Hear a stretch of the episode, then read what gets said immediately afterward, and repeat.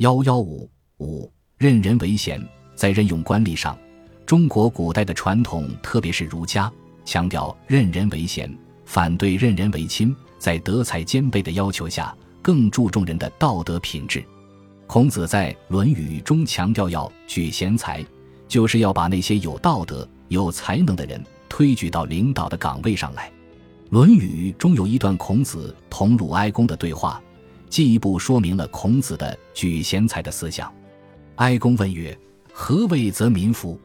孔子对曰：“举直错诸枉，则民服；举枉错诸直，则民不服。”《论语》为政。鲁哀公是一个昏君，他任用了那些没有道德和没有才能的人来治理国家，所以老百姓都不服。孔子回答他的问题是说：“你应当选拔那些正直的、有道德的人来治理国家。”并罢黜那些邪恶的人，老百姓就会服从统治了。如果你选拔那些邪恶的人来治理国家，罢黜那些有道德的、正直的人，老百姓当然也就不会服从统治了。孔子自己也是一个非常尊重贤人的人，他认为贤者识其大者，不贤者识其小者。他自己说要见贤思齐焉，见不贤而内自省也。又说君子尊贤而容众。说明他对贤德的人是十分尊敬的。孟子继承了孔子的举贤才的传统，强调在治理一个国家时，一定要使贤者在位和能者在职，要求贤者能够居于掌握政权的地位。孟子也主张尚贤，他认为一个统治者应当尊贤使能，俊杰在位，应当贵德而尊士，只有这样，一个国家才能得到很好的治理。在《晏子春秋》一书中记载，当郑国的大夫书相到齐国去访问时，他同齐国的大夫晏婴的一段对话，反映了中国古代传统道德对品德的重视。书相问晏子曰：“一书为高，行书为厚。”对曰：“义莫高于爱民，行莫厚于乐民。”又问曰：“一书为下，行书为贱。”对曰：“义莫下于克民。”行莫见于害民，《晏子春秋·内篇问下》第二十二。根据民国初年刘师培的考证，此段引文中的四个“义”字都是“德”字之讹，因为古代的“德”字的写法是上面一个“直”字，下面一个“心”字，字形和今天的“义”字很接近。由此看来，“义书为高”当作“德书为高”，“义莫高于爱民”当作“德莫高于爱民”，“义书为下”。当作德孰为下，义莫下于克民；当作德莫下于克民。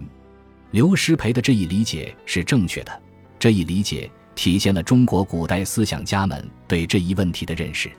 一般来说，在任用人才的问题上，儒家是注重德才兼备的，但儒家更强调任人唯贤，反对任人唯亲。儒家特别强调，一个国君在治理国家中，得贤则昌，失贤则亡。治国之道，务在举贤和官人无私，唯贤是亲。任用人才必须出于公心，外举不避仇，内举不引子。在《左传》襄公三年和《吕氏春秋》中，都曾记载了齐黄羊的故事。晋国中军为齐黄羊退休离任时，晋悼公要他推荐认识的人，他立即举荐了谢胡。晋悼公听了很吃惊，说：“谢胡不是你的仇人吗？”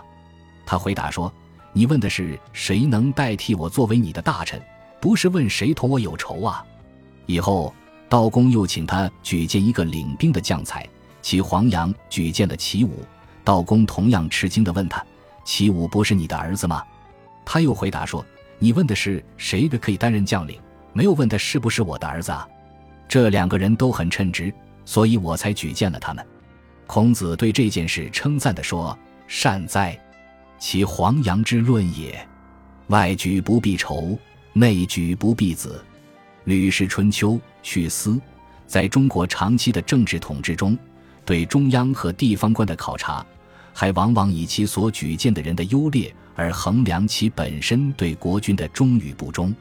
这种见贤才、举贤良的传统，在一定程度上和一定范围内，对中国的政治生活，也能起到一定的积极作用。在德才关系上，儒家更加重视一个人的道德品质的作用，强调要以德统才。司马光在他所写的《资治通鉴》中，对于德才关系做了全面的论述。他说：“夫才与德义，而世俗莫之能辨，通为之贤，此其所以失人也。夫聪察强义之谓才，正直中和之谓德。才者，德之资也；德者，才之帅也。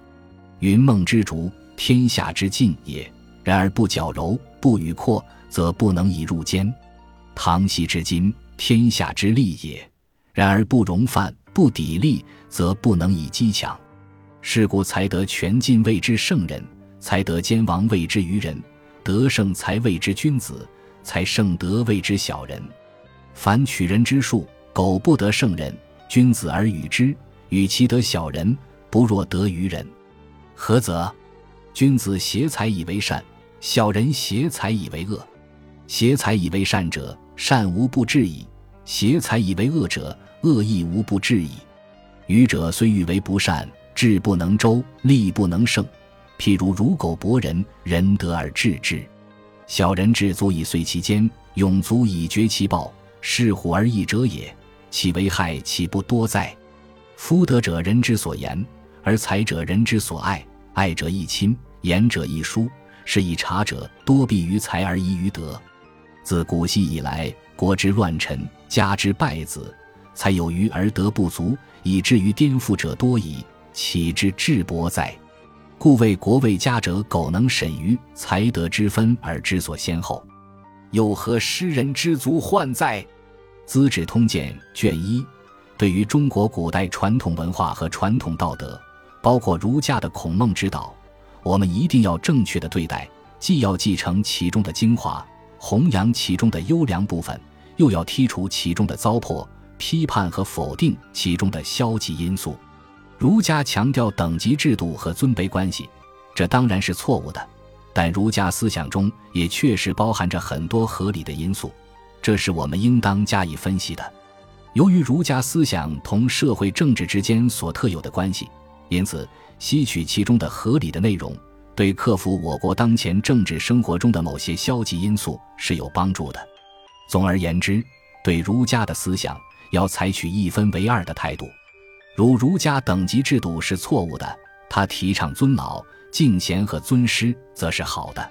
儒家强调孝顺父母，我们也应加以分析。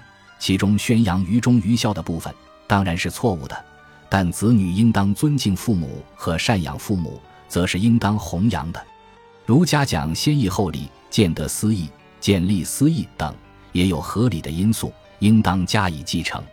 我们现在搞社会主义市场经济，也要搞竞争，但是我们所提倡的竞争与资本主义市场经济条件下的竞争是不同的。我们提倡的是公平竞争，反对见利忘义，反对见小利而忘大义。我们要建立的是社会主义的现代化国家，在义利关系上。我们应当强调集体主义的价值导向，而不能允许用自私自利、见利忘义的思想来腐蚀我们的干部和群众。最近几年来，个人主义思想在我国社会生活中又有些沉渣泛起，这对我们的改革开放和社会主义现代化建设是十分有害的。